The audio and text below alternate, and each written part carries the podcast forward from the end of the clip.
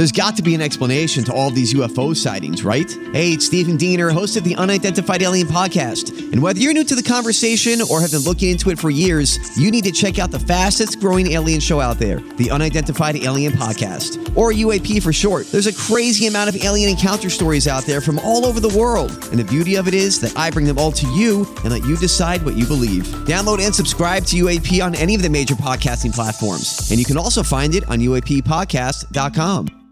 Yes, yes. Welcome in to the Tim McKernan Show on the Inside STL Podcast Network from the HomeLoanExpert.com studios. I'm your host, Timothy Michael McKernan, alongside the great gangster Pete, uh, who may participate. He's always, Pete, you're always welcome to participate. Sounds good. Gangster Pete, maybe not all that enthused about participating. I don't know, but it's questions from the audience, and it's where you send questions, and they can be about anything. I love the questions we get, and I try to encourage the listeners to ask even more asinine questions or questions that you think, God, there's no way he'll ever answer this. But I'll take a chance. Do that. Email me, T. McKernan at InsideSTL.com. And now we are at the point in the podcast season where we have this. We have Joe Buck as our guest this week. Major recommendation on that. Uh, Bill McClellan of the Post Dispatch the week before. Pat Maroon of the Blues the week before that. So if you haven't been listening, catch up, subscribe to the podcast, like the podcast. That's important. Wherever you may podcast, subscribe and like it. We need that. We need it. I don't necessarily understand why. I just know that we do. So therefore, please do it. It helps the cause.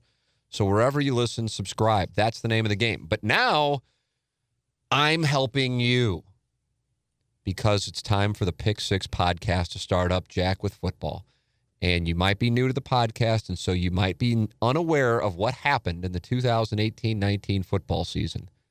And that was the emergence of the weatherman. Who is the weatherman? Honestly, I don't really know. I know he I know he's a weather guy in local television. I know he doesn't live in the area. And I know he was listening to the podcast and he started giving me picks last year. And I was kind of around 50 50 for the first couple weeks. Then the weatherman started sending me picks, and we wound up finishing 65% against the spread. And had I not messed around with my picks, we would have been even higher. So the weatherman is back for another year. Now you have producer Joe, former producer of the Ryan Kelley Morning After. It's been six and a half years, but he's still known as such. And then G Unit. And they kind of battled. And didn't G Unit wind up finishing in second place? He caught producer Joe at the yeah, end. Yeah, he'll start. Yeah. And but he doesn't Caught mess around. Joe. He uh he went for it and got him. And Joe was like neck and neck with me. The weatherman comes along. I didn't do anything. So who gives a damn? If I'm giving you winning picks, even whether they're coming from me or not, um, you know, listen. So that starts up this week. So you have Joe Buck this week. This questions from the audience. Pick six, three podcasts a week on the Tim McKernan Show. Who knows? Maybe we'll do more. I don't know. But that's what we got right now. You send in your questions. I answer them. And questions from the audience is, of course, presented by Mark Hannah of Evergreen Wealth Strategies, Ryan Kelley, the sponsor of our studios, the homeloanexpert.com, James Carlton of the Carlton State Farm Insurance Agency, in addition to Design Aire Heating and Cooling online at designairservice.com, the number one Trane dealer in the Midwest. It's hard to stop a Trane. And Johnny Londoff Chevrolet, Highway 270 in the Washington Elizabeth exit. They're online at londoff.com. We got my wife's car there. And we recommend you get your car there, your new car, your pre-owned car, your car serviced. Johnny Londoff Chevrolet, a fine family, been doing it in St. Louis for 80 plus years. All right, questions from the audience. I'm starting on the fan page this week. And let's take a look at what we got. I know we got some good ones. Just I feel like every week I say it, it's redundant, but I really do enjoy uh, what people submit. So it makes it easier to uh, to go in and enjoy them. All right. What are some of your favorite one-on-one long-form interviews? Can be something you were part of or something you had nothing to do with. Sports, politics, entertainment, etc. Anything that surprised you as someone in that business, what was it about them that makes them stand out? It's a very good question. This is recency bias. Um, and uh, I still stand by it, though. I think I'll say this. I think I just forget about it maybe a couple years from now. But the Sam Harris, Ricky Gervais interview that I listened to about a month ago, a little less than a month ago, stands out to me as being like, like almost like the the gospel for me um, for 2019, talking about social media outrage, cancel culture, how it's manipulated people into thinking certain things are way more uh, prevalent than they are. In other words, it's a vocal minority on Twitter, and then it dictates policy and people's careers and livelihoods. Oh my God, I loved that. Now, um, I don't think it's necessarily something that I don't know. Maybe it would resonate with people um, beyond media. Um, but I think when people are talking about interviews that that I like that maybe they would enjoy, Gangster Pete, I'm going to buy some time and I'm going to turn it over to you to see if anything stands out to you. And I'm not necessarily talking about interviews that we've done on this show, um, although of course that's that's fine. I'm kind of racking my brain, and when when something pops up, um, I'll be like, ah, I almost wish people like had suggestions or like they said, what about this one, but this one? Because I know Right. that I have a bunch and I can't think of them like off the top of my head. So I'm buying time by turning it over to you. No problem. I can vouch for the Sam Harris Gervais one. Yeah, I thought that was great. fantastic. And then I'm a huge Joe Rogan guy. Some of my favorite Joe Rogans are the Graham Hancock and the Randall Carlson. Uh, those are fantastic. It's not areas that I necessarily knew a lot about, but I learned a lot listening to those podcasts. Like, uh, or Randall Carlson's a geologist, and he just talks about what he's learned by studying the Earth about what's happened in the past. And so I find that fascinating. Uh, Graham Hancock believes that there's been civilization for a lot longer than we think, and he keeps getting proved right. Like his first book that he wrote, like 20 some years ago, was panned by everyone. And now a lot of the theories that he had in that book are starting to be proven correct. And he's recently wrote a new one. Uh, so I love those guys. Uh, I like the Jordan Peterson ones on Joe Rogan. I think he's really interesting. I like the ones with Bret Weinstein. He's a, a professor that fell victim to the lynch mob type deal. And Joe Rogan, I think Joe does a really good job of shining a light on that, which I think is letting more people understand what's going on. And it's not just uh, confined to one area of the country or the area that it's at. Huh, that's a good play. I'd like to listen to all of those. Actually, I think you sent those. Over. I did. I gave you a number of them. list. I did. I have It listened. was a to some of them. daunting list. No, but it was good. I mean, I I I, I listened to. Um, I was in line this week to get Max, as they only have a few more days at Tamm Avenue, and um, and for those of you outside of St. Louis, if you do come to St. Louis, it truly is one of the greatest burgers you'll have. And so I wait. I wound up waiting in line for an hour. I mean, it was. I left my house to pick up food for my wife who was sick, um, and then I didn't return for for real an hour and forty five minutes, and an hour plus of it was spent at Max. But it was so good, it was worth it. Um, and uh, I just listened to the Bernie Sanders interview on Joe Rogan, and some people, oh, Bernie Sanders. Listen, I would have listened if he had Donald Trump. It doesn't matter, or, you know, Mitch McConnell. It doesn't matter. I, I I do enjoy the way Rogan interviews. He really is good. I just I guess my mistake is sometimes I'll be like, I'll see who he has on. I'm like, I don't know who that is, and then I fade it, and I probably should listen because you wa- the great credit you can give to an interviewer or to a show is you wind up caring or being engaged by a topic or a guest you didn't know or thought you cared about going in. Um, it's kind of like the fan page club championship on TMA right now. Like almost every single human being listening to the show has zero interest in the tournament, but they are entertained in the way that the tournament is discussed, and therefore it's become hashtag quality content.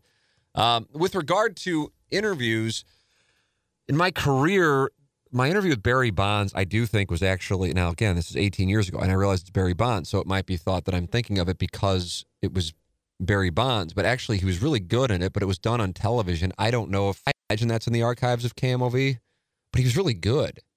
And it was really insightful. Um, and I think he did it only because I was 23 at the time and he kind of looked at me like, you know, like it was almost like a Letterman kid won a contest to do an interview thing and he wasn't taking it seriously. So he was good.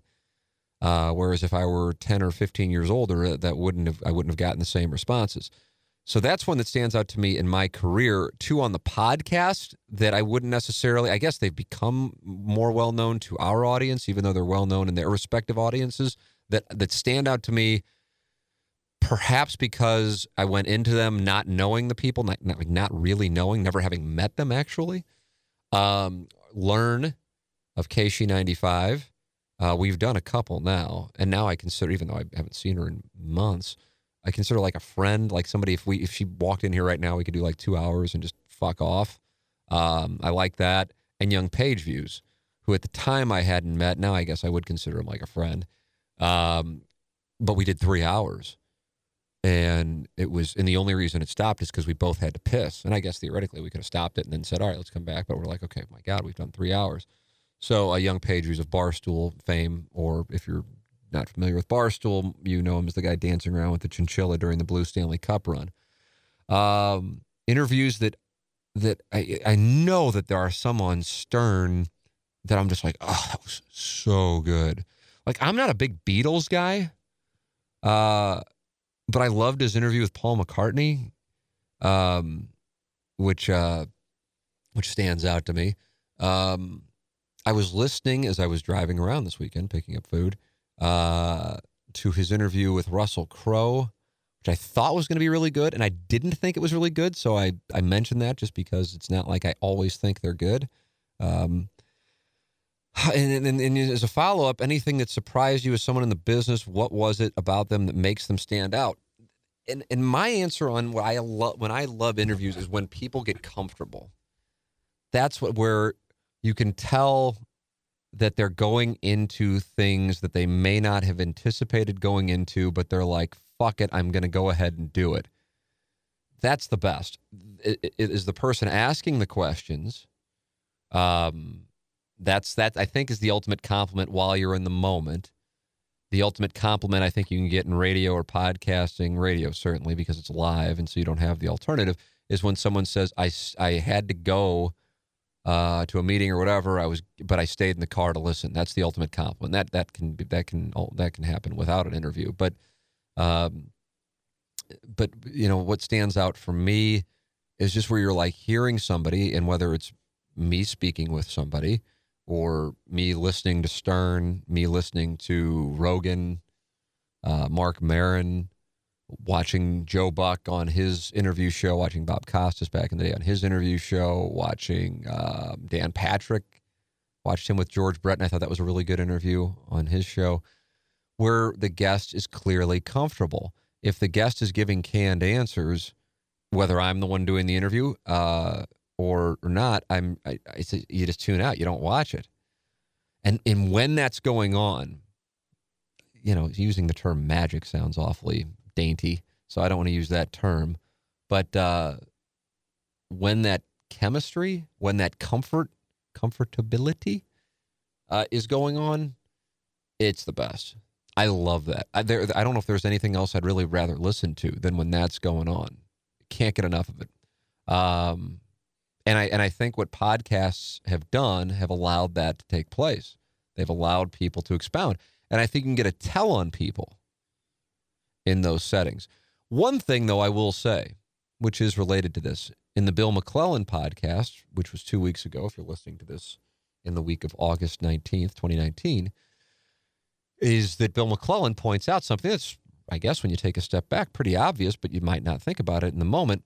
And that is uh, that um, politicians, by their nature, by their trade, whether you agree with their politics or not, are likable people. Otherwise, they wouldn't be in a position where they're getting elected. Now, whether likability should factor into who gets to get into office and implement policy, separate discussion, but it's certainly how you do. And therefore, these people, as McClellan said, he goes, Yeah, like a guy like John Ashcroft, guy personally, politi- politics wise, I just couldn't be more opposite, but I liked him. So I voted for him uh, really liked him. And he just named a bunch of people over the years that he liked. And he goes, yeah. And then you kind of go, yeah, I, I, guess I got roped in. That's what they do. Not to say it's necessarily intent, but it's just it's a it's a natural trait, a charming trait. And so there's a great deal of likability there, which is one of the reasons why they probably got in the spot where they did, where they were running for office. And if they're being interviewed by Bill McClellan, uh, probably in a higher office, at least locally. So that's something to think about because I've had, I have had, which I think is a great thing. Conservatives say, man, I really don't like Megan Green or didn't think I liked her. But then I heard her on the podcast and she's been on a couple times. Um, and I didn't necessarily agree with her, but I, I liked, I liked hearing where she was coming from. So that's a good thing. And I don't think, and I don't, I think Megan would be the first one who would tell you she really has zero interest in trying to charm you. Uh, she really certainly believes what she what she believes, and she has a chance to expound on it here.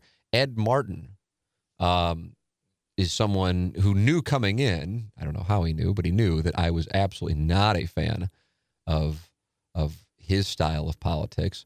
But I couldn't have liked talking to him more, and we wind up BSing and emailing and and so on and so forth. So.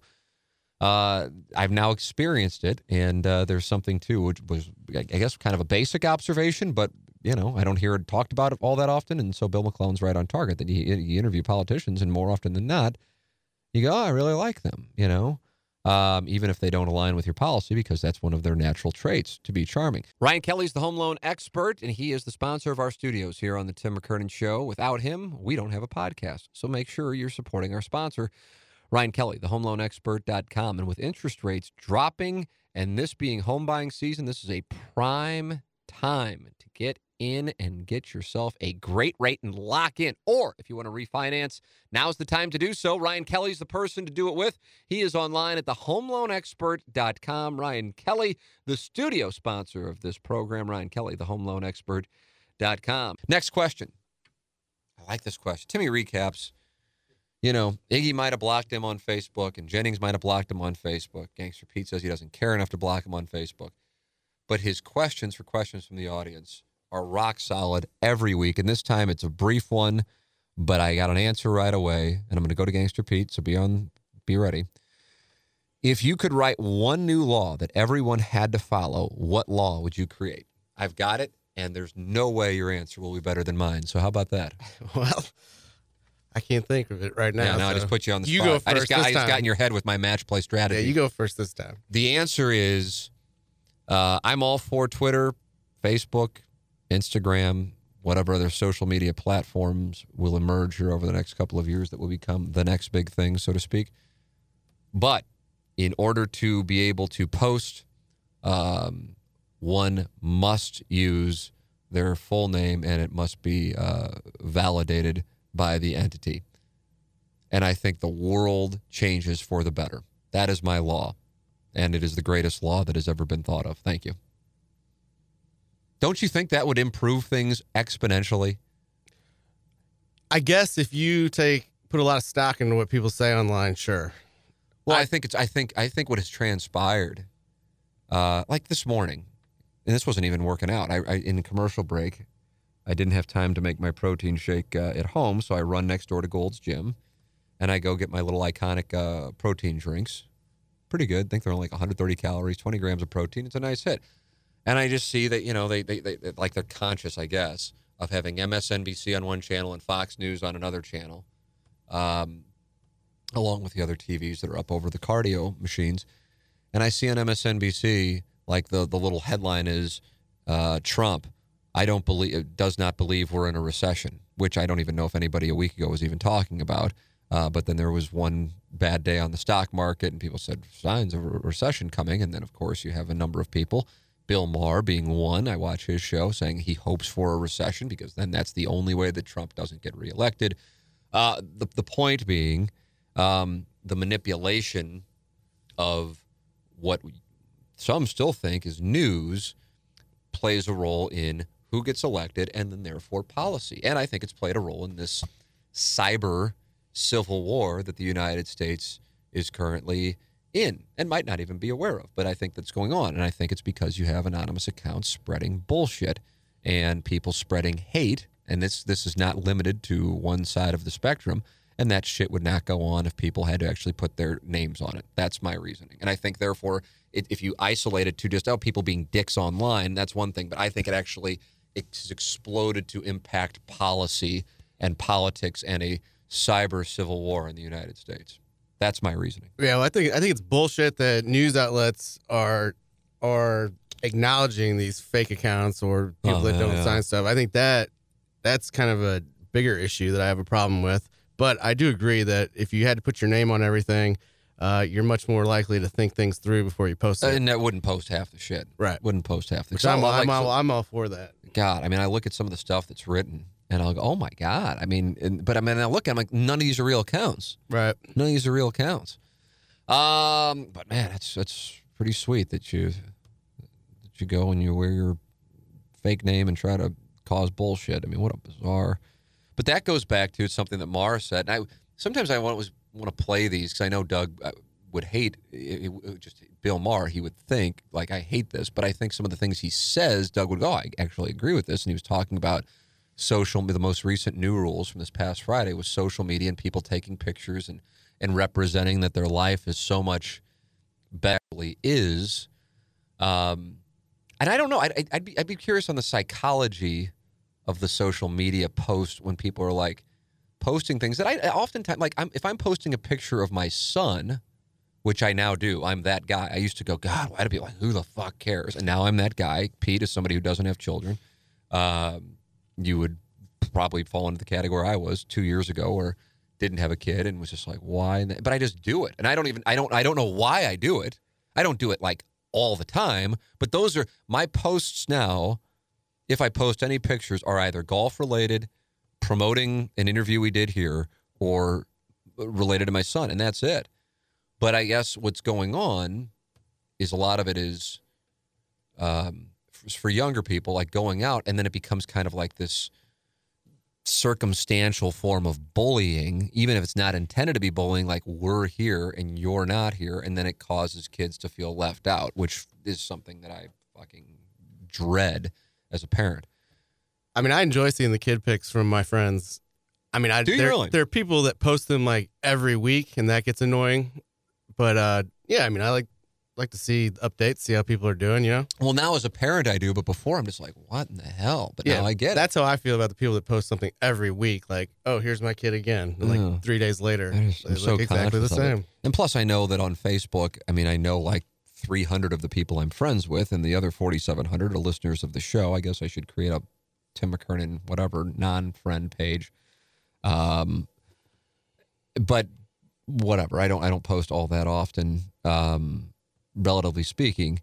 But that, that to me would be the law that I would create that I think would help things quite a bit. Uh, Brian Henshin says, Why'd you go into journalism slash media? Um, you know, I told this story on the most recent episode of uh, Questions from the Audience, and it, uh, but I guess he's probably focusing more on journalism. But I mean, it, it, it's all intertwined.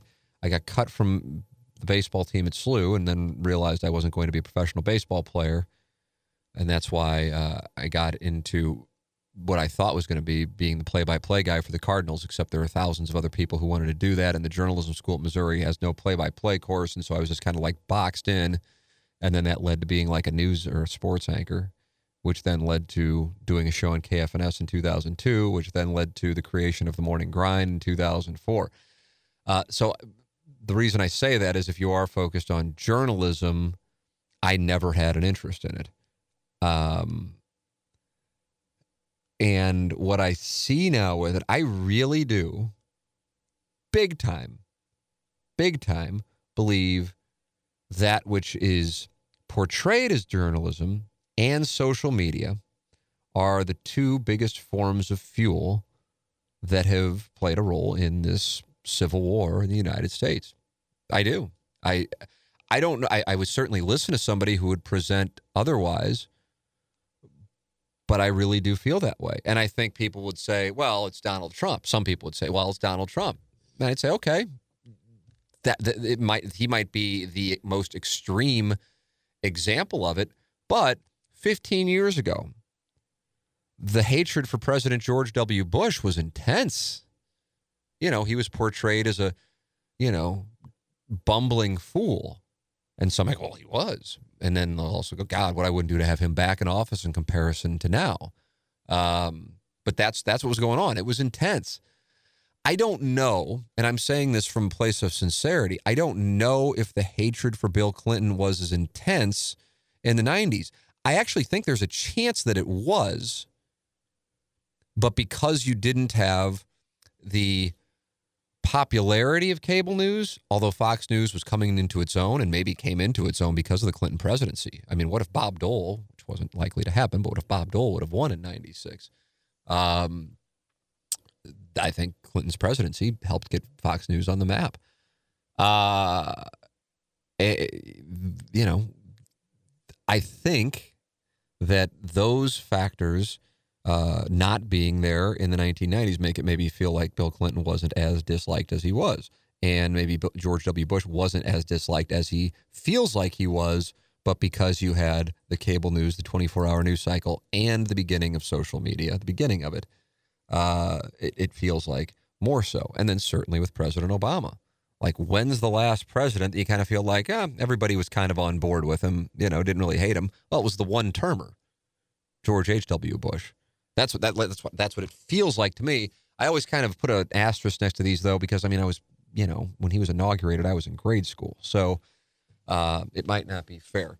Um, but that I don't I don't know if it ever can get back because the journalism is fueled by the dollars and the dollars are fueled by fueled by views and ratings and actual journalism doesn't make the dollars so it's it's it's stuck.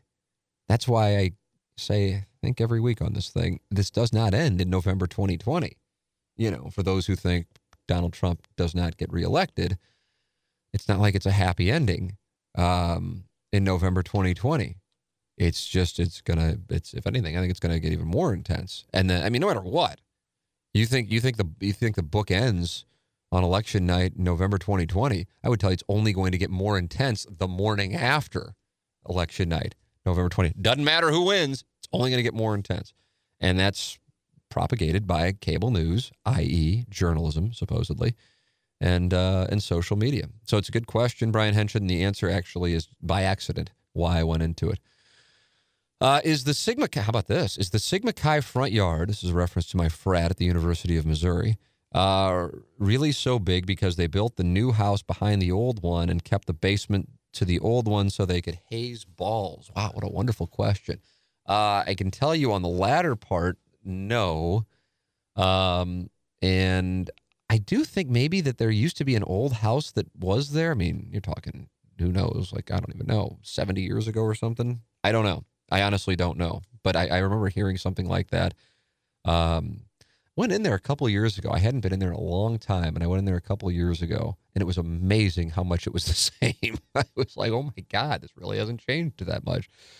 Mark Hannah of Evergreen Wealth Strategies can't emphasize enough how important it is to have a, a financial advisor. But then it's not just any financial advisor, it's somebody who who knows but cares. Again, plenty of people can know but cares. And Mark Hannah helps everyday people every day get their finances organized. You can call him at 314 889 0503. That's 314 889 0503. Or go online to evergreenstl.com.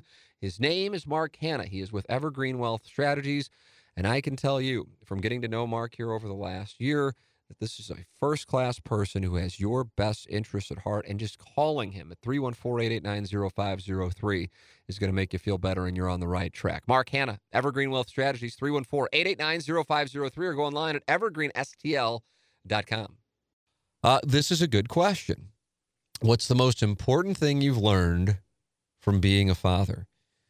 This is one of those things that if I didn't have kids, Gangster Pete, of course, being our representative on that, um, I'd be this would be the part of the podcast. If I didn't have kids, I'd go, oh fuck this stuff, and I'd skip ahead of it for real. And now that I have kids or a kid, um, it's amazing how instantaneously different you view things.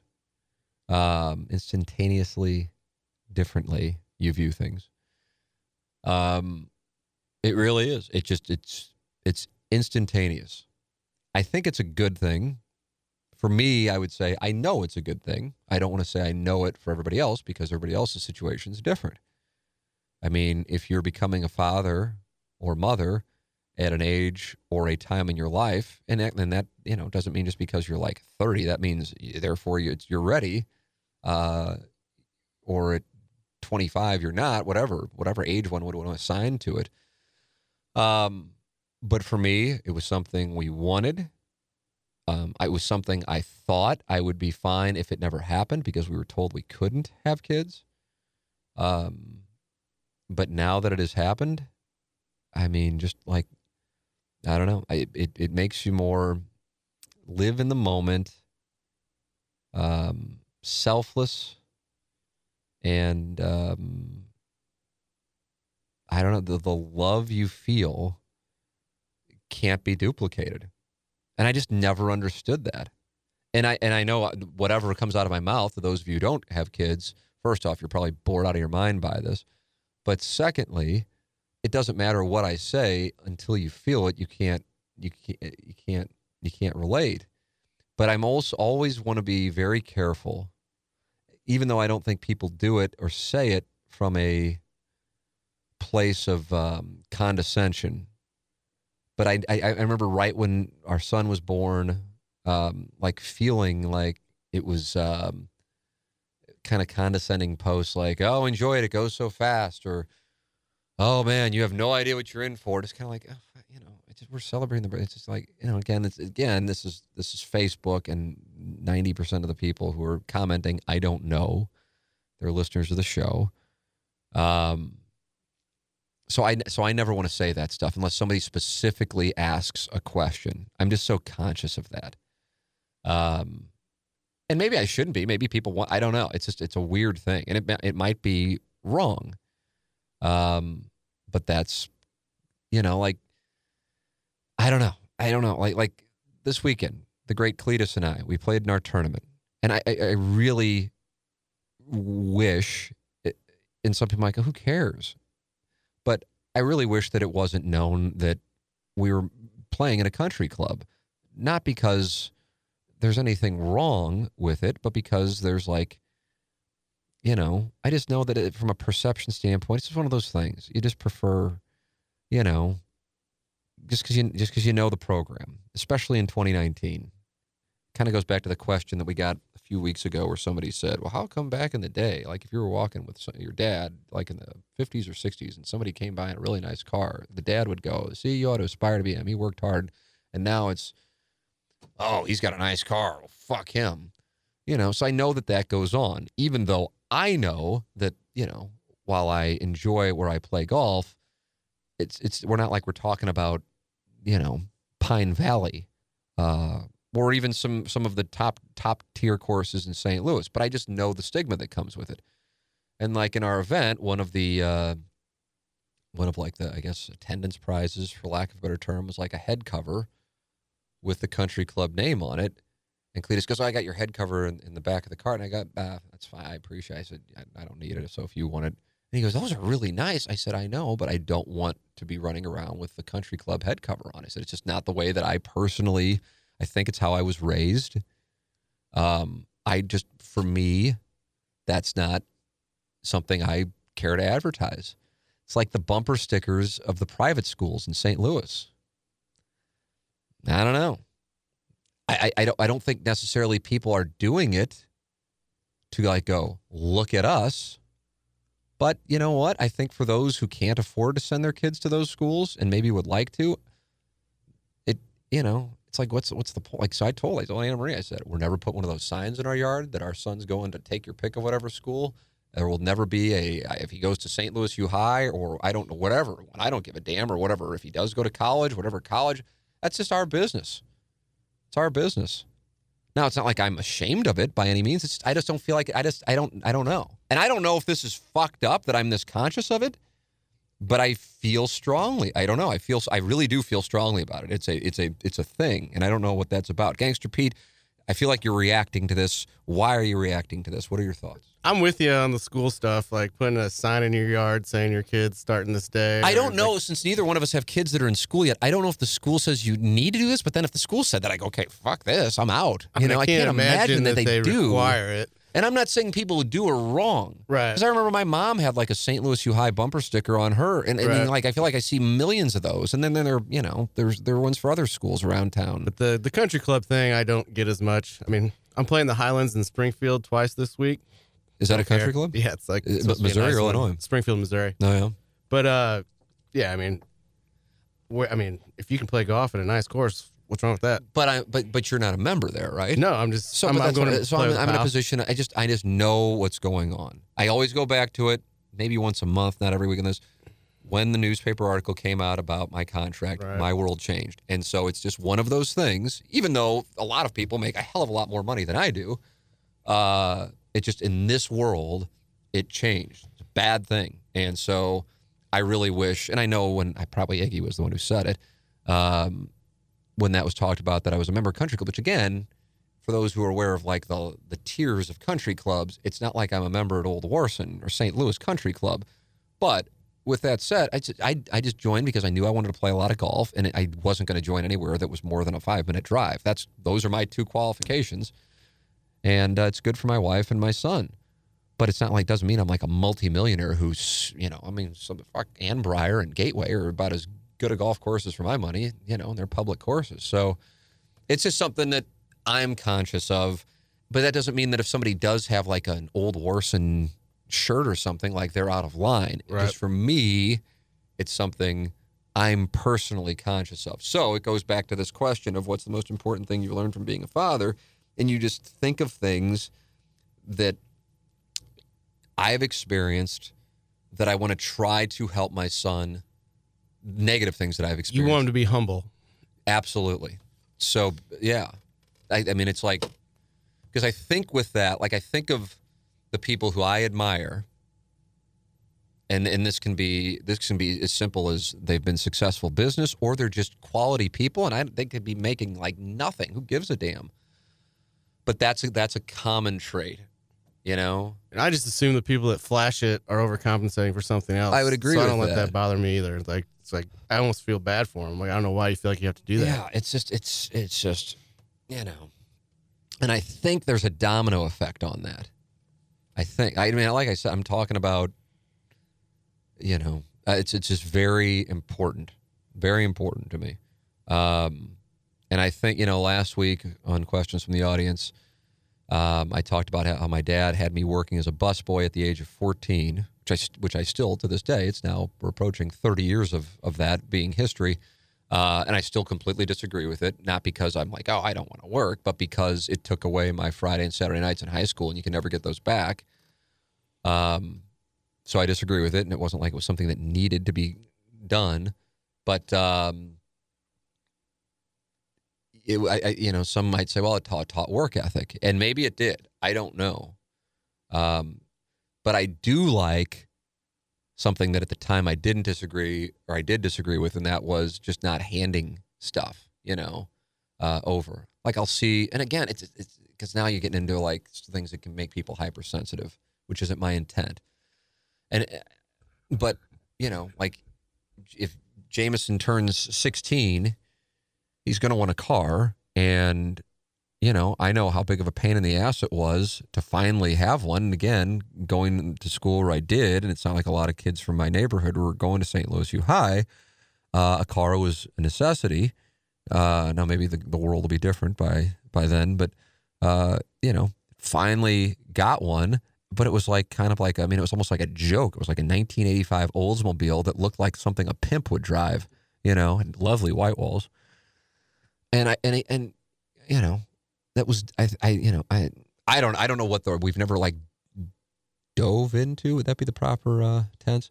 Uh, the reason behind that car. Um, but had he got me like a really nice car, you know, then that well, and then that first off, then that sets the bar for my two brothers and my sister. That's an issue, so it's got to be financial. But then also you, you gotta you gotta work to get those kinds of things. And then also, I think something I've discovered. You know, my dad did that. I it had to be it was in his forties. I'm in my forties now, and it's like, yeah, you go. I don't fucking care about cars. I can't wait to not have the car I have. And occasionally, some people go, "Oh my god, I love your car." And I'm like, "God, oh, you can have it." I signed a lease that I couldn't regret anymore. For real, the worst. I've done some dumb things. That is the dumbest. That is the dumbest. Um, I got less than a year left on it. I'm counting it down, even though it's a nice car. But it's just it was dumb. No, no, no defense for it. Uh, but I just was like, okay, well, we can't have two SUVs in our garage now with getting a baby in and out, so I'll get a smaller car, and now it's that's a whole thing. Um, so dumb. Uh, but yeah, humility is is something. But you know, as far as what I have learned from being a father, um, it's amazing how what we used the, the importance of time, which I, uh, from the standpoint of oh my God, when he's twenty, half my age, I will be in my sixties. Um, and so there's that element. Um, he will be two this week. I don't know if I feel like it's gone so fast. Uh, people say that. I don't know if I feel that. Um, and that's mainly because like the first eight months are fucking awful, and that's that's that's one of my main tenets of this podcast, is to talk about how awful the first eight months are. They're fucking terrible, and I'll I'll debate anybody on that topic. And this is our first kid, and we didn't even know if we could have kids, and it's fucking awful. And I don't know why people don't say that more candidly, but maybe they do, and I'm just not listening. Um, so I was talking with somebody this past weekend at the at the tournament, and they're about to have another kid, and it's going to be their second. And I said, "How do you feel about that?" And he goes, "Yeah, because you kind of feel like you're out of that stuff, but God." I go, aren't the first six, eight months just the worst? He goes, God, yeah. I said, nobody says it. He goes, fuck, I'll say it. It's a fucking worst. And I'm dreading it. Go, yeah. So I told Anna Maria, I said, God, we have another one. I said, we just got to change the strategy on the, because it's so brutal.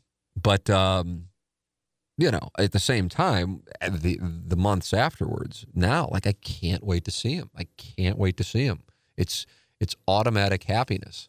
And don't get me wrong, he he's batshit, and it's it's uh, he's a high maintenance young man, but I can't get enough. I can't get enough. And so the other thing that it's taught me regarding time uh, is, you know, thinking about his life and time, but then also how as I didn't realize this was a term, but dual income, no kids, dink, uh, we were for a number of years, and how it's just like, okay, I'm gonna sit here and get in a poker tournament at two in the afternoon, and if I run good, it, I'll still be playing in it at two in the morning. It's not even remotely possible for me to visualize doing that now. It's over. It's oh, it's not a choice either. Now I wouldn't do it but even if I wanted to do it, I can't do it. I can't do it. So I think about that from a time perspective. So there are these occasional moments, and parents know what I'm talking about. So I used to get it like when people, oh, you have the house to yourself. And people go, oh, I do. And I'd be like, God, I guess these people are so excited to beat off. That's what I thought. They're like, oh, man, do I ever? And it's just like, God, this guy's really excited to jack off. And, you know, I mean, hey, tip of the cap, but fuck, settle down. But now I know what it means. Anna Marie's out with Jameson, and I know they're not going to be home for an hour. And it's like, oh my God, it's quiet. And I can get things done. And I love that. That time, which I used to have an abundance of. So if you're hearing this as somebody without a child and you're going, oh my God, this sounds either great or this sounds terrible, take heed because this is reality. I want you to know what it is. It's like when I want to hear somebody who's 60 or 70 or 80 tell me about their experiences when they were in their 50s or 60s or 70s. And I'm like, oh, good. This is great knowledge. This is kind of like flipping to the back of the book and getting the answer key. Well, I'm just telling you now. This I've only got a, a near two year old at this point, but these are my experiences. And this is, you know, somebody on the older side of becoming a first time parent, especially in St. Louis. There aren't a lot of first time parents in their 40s in St. Louis. So, I don't know but I, I, I, There's no way in the world to think that it was kind of like, ah, oh, if she gets pregnant, great. If she doesn't, we'll be fine. To think that that's how I viewed it. Now that I'm on the other side of it, I mean, I get why I don't chastise myself for viewing it that way because I didn't know. It's like you can't hate somebody's balls for you know an opinion when they didn't know. Like people were on the Plowhawk for. I guess he said some shit. I wasn't here when he was saying some shit about parenting. I guess iPads and iPhones, and he won't let it and, and then people in the fan page are like, well, Plowhawk, you don't have kids. I mean, what the fuck are you popping off about? Yeah, he just said he wouldn't let the technology babysit his kid. Right. And that's, you know, but he isn't there yet. And I get it. I, I also, I'm not sure that that's necessarily a bad thing, by the way. I mean, I'm dealing with a two year old, but I don't know if this stuff's necessarily, you know, I know it's, it's almost like anti, it's, but I'm not just not sure it's a bad thing. Some of these kids become wizards because of their use of technology at such an early age. I mean, I'm telling you, I'm out with Jameson. Anna Marie's sick this past, uh, which was it, Saturday. And so I run up to Dierberg's to get her prescription. And I just put him in the car um, because she can't take care of him. And I got to, because she's sick, and I got to make sure that, um, you know, I get her prescription for because she's feeling really bad. And he's, you know, the prescription's not ready. And at Dierberg's, in pair, there are like a couple of construction vehicles. You could give me go for each one you name properly. We'll give you a thousand dollars, and there's no way in hell I could name these things. And he's like, digger, digger, touch digger, touch digger, and he wants to run. on. And just this this infatuation that one, two, and three year olds have with trucks, boys. I'd love to know the reason. I'm sure there's books on it. I just haven't looked it up. But my God, it's apparently universal. Uh, and then there was something else like excavator. It's like you're busting out excavator. You're busting out four syllables on this truck. I couldn't tell you what this stuff is. Dumper, digger, excavator, concrete, concrete mixer. I'm just like, what in the world? But that's the stuff. And I love it. I couldn't have told you about this stuff a year ago, but I love it. I love this stuff. Can't get enough of it. And it's it's I remember the cat saying, there's things that you thought you would hate, you will now love. That's true. Uh, Dave Green, who used to be the uh, GM here at KFNS. I remember he said I asked him about parenting. He said it's the it's it's it's the best thing and it's the worst thing at the same time. And there there's truth to that. It's 100% truth to that. Uh, Justin Boyd, now at Hot Shots, but worked at Inside STL for like seven years. And he would just, I could just tell he just loved his kids so much. And I just remember one like day we're in the office, I go, What's that all about? Which I'm sure parents now are going, What a fucking asshole. And he goes, I don't know. He goes, It's like you get to kind of relive childhood through the eyes of this person you love so much and you've left a legacy. I'm like, Oh, yeah. The roots, seed 2.0 the legacy I leave behind. Yeah. And it's now that I'm there, all of those things I would consider lessons, but it, I just think it makes you a better person. I guess here's something I think. If I'm in, if I'm if I'm in a moment of clarity, which I'd like to think is the majority of the time, doesn't mean I'm pleasant, but I'm still clear. Um, I think okay, this person's you know not necessarily my favorite. This person's an asshole, or this person you know, I don't know, whatever. Either way, for most likely two people in the world, this person is the most important thing in the world. And therefore, it's important that I treat this person how I would want to treat my son. And it just makes you more cognizant of that. And uh, I think that's a good thing. I think that's a good thing. So it's the best. It truly is the best. Uh, so I don't know if, if, if I've I've been teaching lessons so much as uh, the experience has been teaching me lessons. Uh, next question. You know, James Carlton of the Carlton State Farm Insurance Agency is my insurance agent. So this is a first-hand endorsement of James Carlton and his staff in Webster Groves. 314-961-4800 or go online at carltoninsurance.net. I think a lot of people just go, okay, well, I've got a guy I've got a lady. I'm good. I don't really care to talk about insurance. It's something, you know, I'm 25, whatever. And that's fine. I understand. I used to think the same way. And then I go down to my basement on March 30th of 2019 and the basement's flooded and the world changes.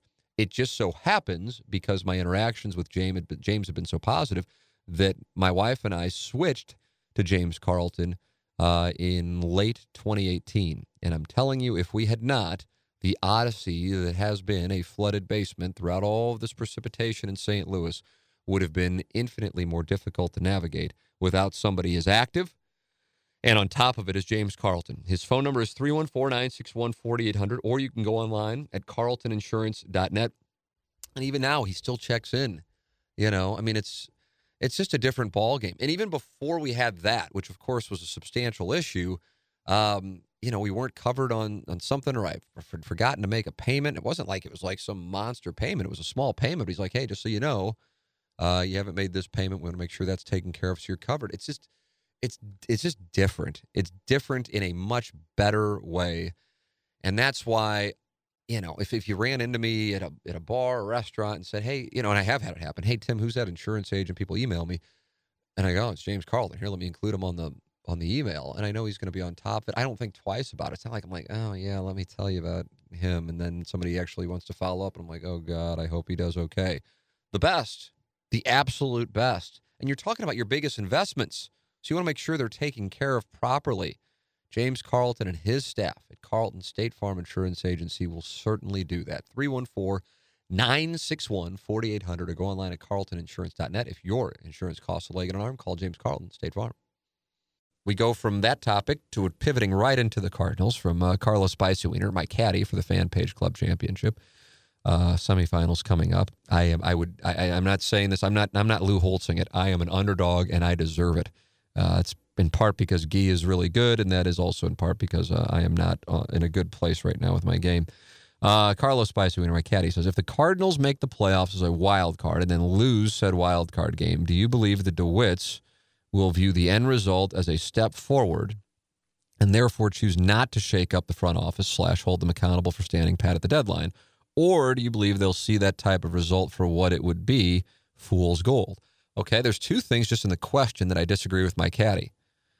Um, first off, there we're we're entering into our case exhibits under what I think are false premises or premises that aren't necessarily truths, and we're accepting them as truths for the purpose of the question. So I'm always quick to kind of.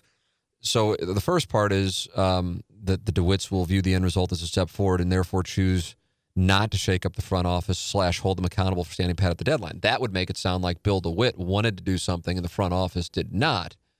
And I don't believe the front office does anything, good or bad, or active or passive, without Bill DeWitt's involvement. So, what did not take place at the trade deadline was, from my standpoint, in lockstep with Bill DeWitt. Um, so I don't, I don't. If Bill DeWitt said we need to acquire a starting pitcher by the deadline on July 31st, 2019, I assure you the Cardinals acquire a starting pitcher. I just uh, now I could be wrong, but I will go ahead and say is is something as absolute as I assure you.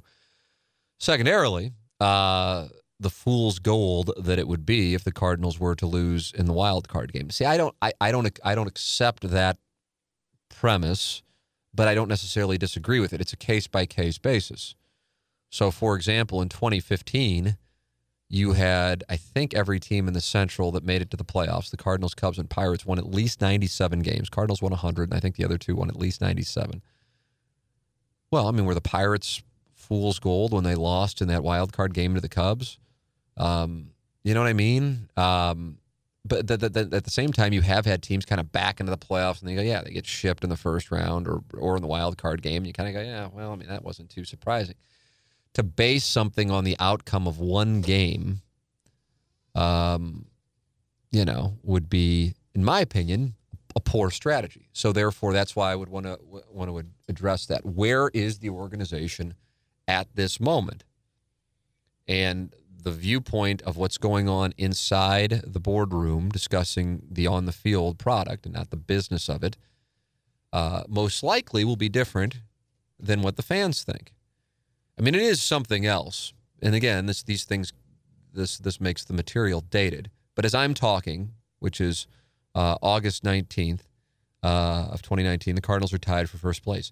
And yet, I think if you maybe I'll do this actually. The hell, uh, put out a a poll on social media uh, do you approve of the do- job John Mozeliak is doing as the president of baseball operations? I, what do you think his approval rating would be? Gangster Pete, I'm anxious to hear this. I like, we like numbers and wagers and polls and shit. Right now, I bet it'd probably be around 40%. I would say 33%. That's yeah. what I would be. So we're in the we're in the ballpark, and the team is in first place. Now, I also don't think that just because a team is in first place, that that makes um, or validates decisions. Um, you know, which is the thing that, you know, we talked about it a little bit a couple weeks ago. And Buck Swope pulled the audio of Joe Strauss on TMA a few years removed from the 2011 World Series and how if the Cardinals lose on the final day of the regular season in 2011 and the Braves um, win, um, how different the organization would have been because you had La Russa leaving and you might have had, I think what he was getting at was that John Mozeliak might have lost his job. Um, or the Cardinals would have made sure they signed Albert Pujols because they wouldn't have had the equity in the marketplace to let him walk after yet another year of not winning a playoff game because they did go to the playoffs in 09, but they didn't win a game. And so that would have meant 07, 08, 09, 10, and 11. They would not have won a playoff game. And then they would have let Albert Pujols walk. How different the organization would have been. So if we're taking a step back and looking at the state of the organization, getting the wild card and losing in the first game, losing in the only game is the wild card, um, with the context of not making the playoffs in 16, 17, and 18, I don't think that makes people feel like the organization's moving in the right direction. And from the front office standpoint, right now, the negative response to not doing anything at the deadline is is there. It is big amongst Cardinal fans, and I think that's justified. That part, I also think the fan base, uh, parts of the fan base are just absurdly spoiled uh, to the to the point of being like almost a caricature of a fan base and not even realizing it, which is another thing Strauss kind of predicted. Because I, I am looking forward to seeing what it's like around here when the Cardinals stop getting to the playoffs because there are some fans here who are, who only remember what life's like from the year 2000 and think it's a, a God given birthright that the Cardinals will be in the playoffs every year. And what happens when that stops? Well, it has. And if it doesn't happen again this year, because we're going to be in September and the Cardinals are going to be in the playoff mix, most likely, both the wild card and the Central. And it could, just like 16, 17, 18, end with disappointment of not getting in. I also will wonder if if they do win the Central, what the attitude will be. Because in 2006, I can I can only speak for myself, and then what I recall about the audience at the time was kind of like, well, they got into the playoffs, but they're going to get their asses beat by the Padres. And then what they do?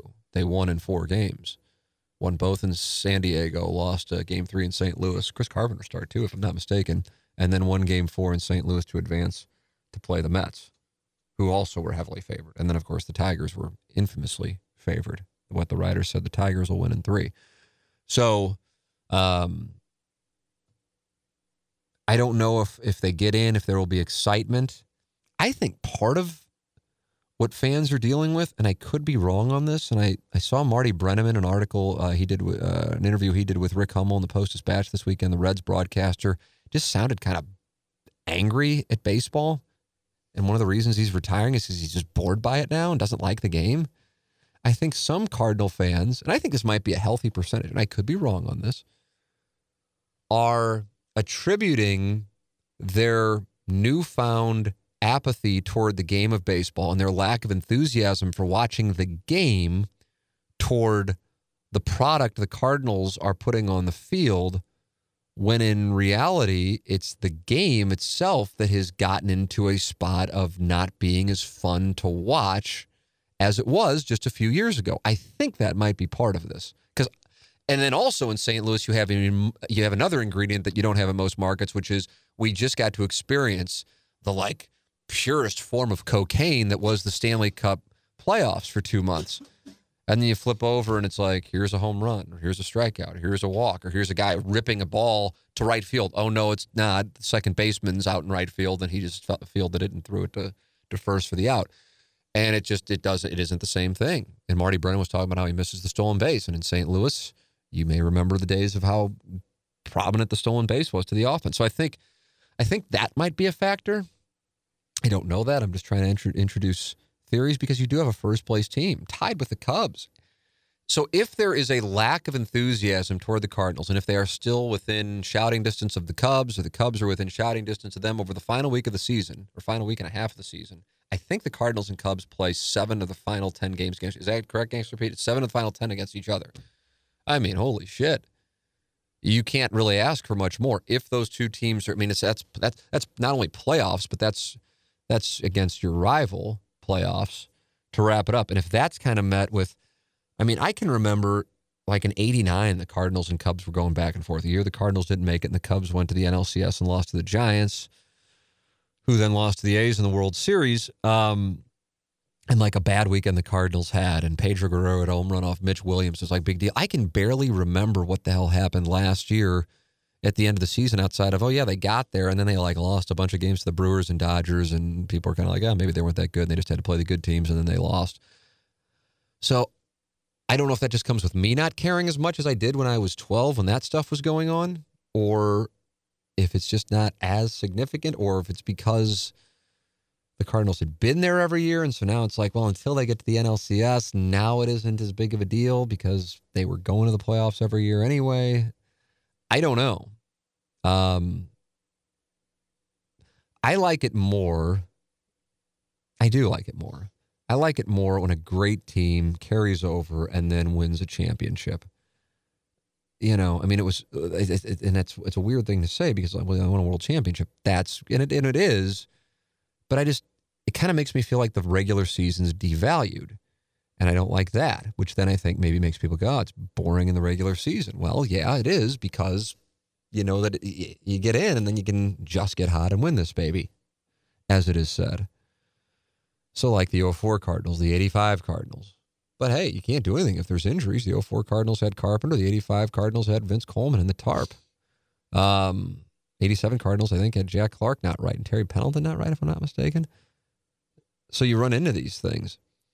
Um, but you you know you bust your ass all year to win a division like the Cardinals did against the Astros in 05 and then the Astros wind up beating them in the NLCS and then they win the World Series. And so I see that happening. So yeah, if they get in, then it's kind of like, all right, now you have this rush of this best of five game series. Oh my God, we lost game one. This now game two is a must win, even though we just played 163 games to get here. So uh, I don't know. I don't know. Maybe that's changed it. At the same time, if I'm baseball, I want as many teams involved as possible. I don't know. I don't know, but I just I I'll say this: it just doesn't feel like the Cardinals are tied for first place in St. Louis. That's what I would say. The Cardinals are tied for first place in St. Louis, meaning I don't feel like people are all caught up in it. Um, and I guess I think part of that is, and I think it's a fair observation. It's not like 2015 where the Cardinals, Pirates, and Cubs were playing great baseball. It's kind of like, oh, the Brewers lost again. Well, one of the three won. You know, oh well, now the next night that team lost, and now the Brewers and Cubs won. So I don't think people feel like they're necessarily seeing great baseball. They're like, oh, it's a good thing the Cardinals are in the National League Central because if they're in the other divisions, they'd be out of it. Um, all right, let me see what I got. Um, from any other questions. Uh, Tim, I haven't heard, but I'm curious what your opinion is what do you think happens with Missouri in the postseason ban? Gangster Pete, we've been asked this. We're going to do an interview with Gabe DeArmond. I'm looking forward to hearing his perspective. Me too. Um, I think he's going to say, I don't know. And anybody who says they know, they're lying. That's what I think. Those words I think we're going to hear from Gabe. Um, your thoughts on this topic? I just have a bad feeling we're going to get screwed over because we're Mizzou. I think if we were Texas or Florida State or somebody that's already been overturned – uh, I think they'll make an example of us, and I'm really depressed about it. I'm looking at our schedule right now. You have I the mean, schedule could, up in front of you. We could be 8 0 when we play Georgia. That would be so fun that if there's the possible possibility of playing for the SEC. I mean, I think this team is going to be good. The one question I'd have for Gabe is about our defensive ends. I'm not sure there, but everything else is pretty solid. So I here's what I wonder. I wonder if there's just kind of like an agreement, like, yeah, the ban's going to be upheld, but we're not going to announce that until you're done with a good portion of your home schedule. Right. And, and essentially, am I off the mark here? Every game they play, minus the opener at Wyoming, is at home until mid October? Yes. They play Wyoming on the road, then West Virginia at home, SEMO at home, South Carolina at home, Troy at home, Mississippi at home. And then off and then they, they, go, go to Vanderbilt Kentucky, Kentucky, Vanderbilt, Kentucky. And then Georgia. Yeah, I was looking at the schedule this weekend, and I'm just like, my God, they don't play on the road at all outside of this Wyoming thing until mid October. And then they still have a couple home games. It's not like it's over. I mean, it's almost like if you said this is these are the games you have to play, put them in the order you want. That would be yeah. what you'd pick. So I wonder about from a season ticket standpoint, if it's like okay, the band's going to get upheld, but we're not going to announce it until after right. homecoming or something like that. I wonder about that. These this is me going into conspiracy. No, mode, I do but, too. But I wonder about it because like what more could really be going on on this. And and, and I get I get asked about it often in my response, and, and I haven't had anybody. So I will ask Gabe this when we do the interview. But has the NCAA ever overturned one of its punishments via appeal? I don't know if they've completely overturned. I know that they've modified okay. punishments. Okay. But I, I just don't understand why this would take so long because we self reported it. All the facts are there. We admit to it. I mean, it's not like they're discovering new things they got everything they need to know. They're just delaying this response for what reason? I don't know. Yeah. I mean, it, it, it's the difference between me like being locked in and just being like, ugh. And I can't help. I can't help it. I, I, I mean, I'd be so excited because I love college football, and there is the chance. Although, you know, it's the same thing as Blues fans, though. You just kind of like, yeah, no, they're good, but you know something's going to happen, and then all of a sudden they're lifting the Stanley Cup. Oh my god!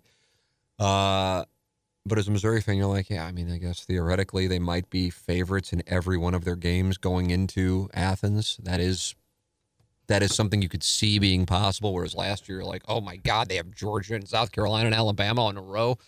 Um, that you just think something's inevitably going to happen, or Kelly Bryant gets hurt, or something along those lines. But um, if if if you find out before the season that it, you know there's a postseason ban, I'm just kind of like, okay, I'll watch, but I won't be emotionally invested. So I wonder about that. I wonder about that part. So my honest my honest answer is I don't know. I don't want to say because I have zero indication from anyone of any outcome on it outside of I. The only thing that I can say is it's it's now approaching late August. The season's less than two weeks away, and we haven't heard anything, and it just makes me wonder if there's a uh, there's a there's a gentleman's agreement to not announce that until the, uh, the a large portion of the home schedule has been played. That's my that is I'm entering that in for discussion, not a belief. I'm entering it in for discussion. I'll ask the colonel about that. Colonel probably piss off. I think it's a good theory, man. Yeah, it's unfortunate if it is because that means that would got a bad feeling. So um, there it is. Questions from the audience. James Carlton, Ryan Kelley, the homeloanexpert.com, James Carlton online at carltoninsurance.net.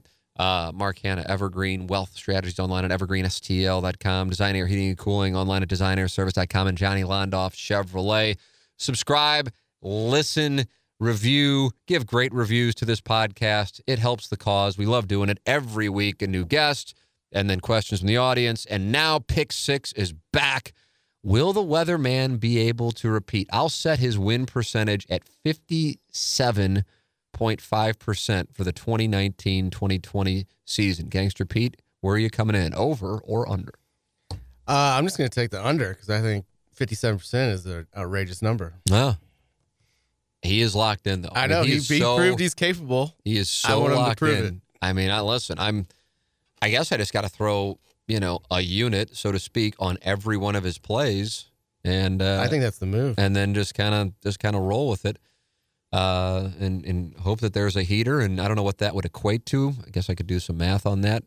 So if we do this for like 20 weeks, and there's six picks a week, 120 games, and if he goes. I mean, essentially, he was basically 80 and 40 last year. That's uh the equivalent. It's unreal. And so, what would that mean? So, I mean, that's like four grand, but you got to subtract the vig. I don't know, so thirty five hundred ish. That's fun.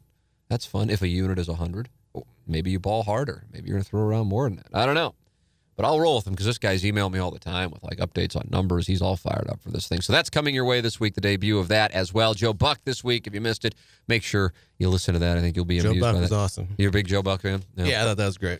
Uh, so that's all up for you on the Tim McKernan Show. Subscribe to the podcast. Thank you for listening. Thank you to Gangster Pete Nagy for producing. I'm Tim McKernan. This has been the Tim McKernan Show on the Inside STL Podcast Network.